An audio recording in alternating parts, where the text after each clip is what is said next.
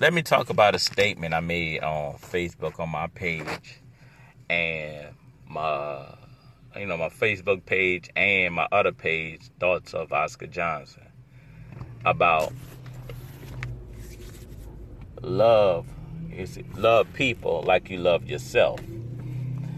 And the reason why I made that statement because people do that some people are so entwined into themselves they love themselves and they need to take that towards another person.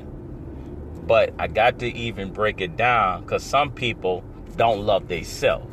So you can't expect for them to love somebody else.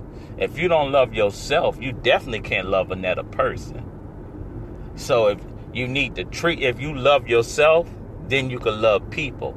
And that's how the respect how to respect and everything, and people, you know, people can love each other, giving hugs, cry, talk about old times, talk about bad times.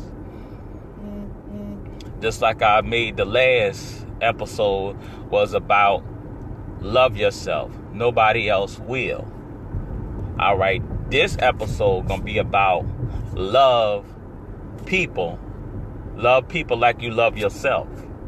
And basically, if you don't love yourself, you can't love people. So you need if you you need to start treating yourself better so you could bring that love to another person. If you teach if you treat yourself raggedy, bad, negative, that energy is going to be put down on other people.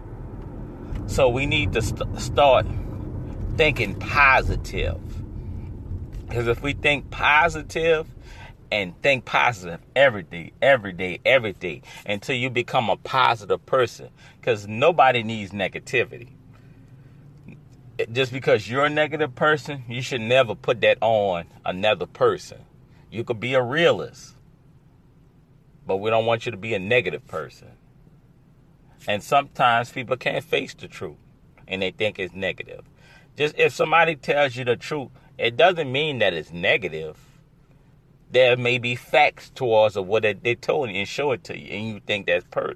Uh, uh, I mean, you think that's negative. No, because if you if you're trying to do something and somebody got facts on it that it's not gonna work, that's not being negative. That's just being real.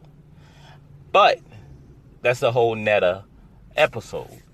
But we're going to talk about love yourself. The only way you got to love yourself so you can bring that love to another person. Like I say, love your love love people like you love yourself.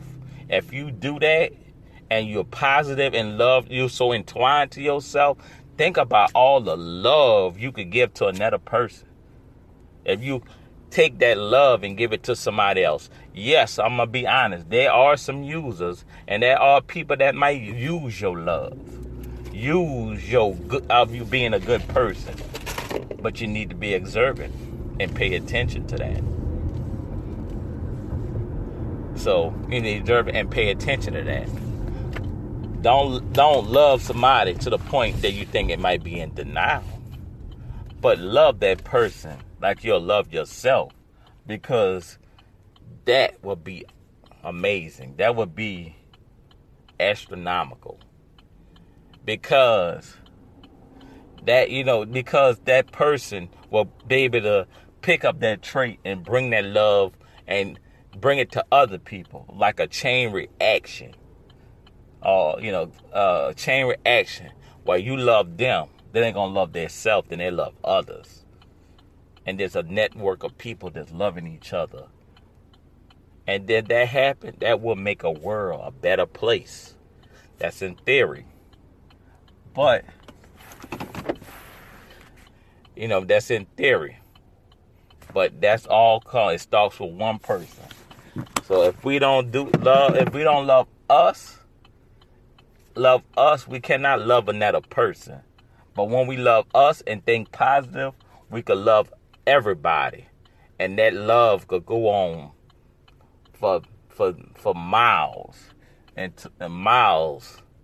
So remember, love love people like you love yourself in a positive way.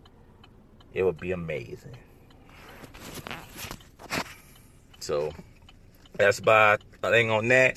Also share it, you know, share it and you know, pass it on to your friends and family and hope that that cut touch hearts.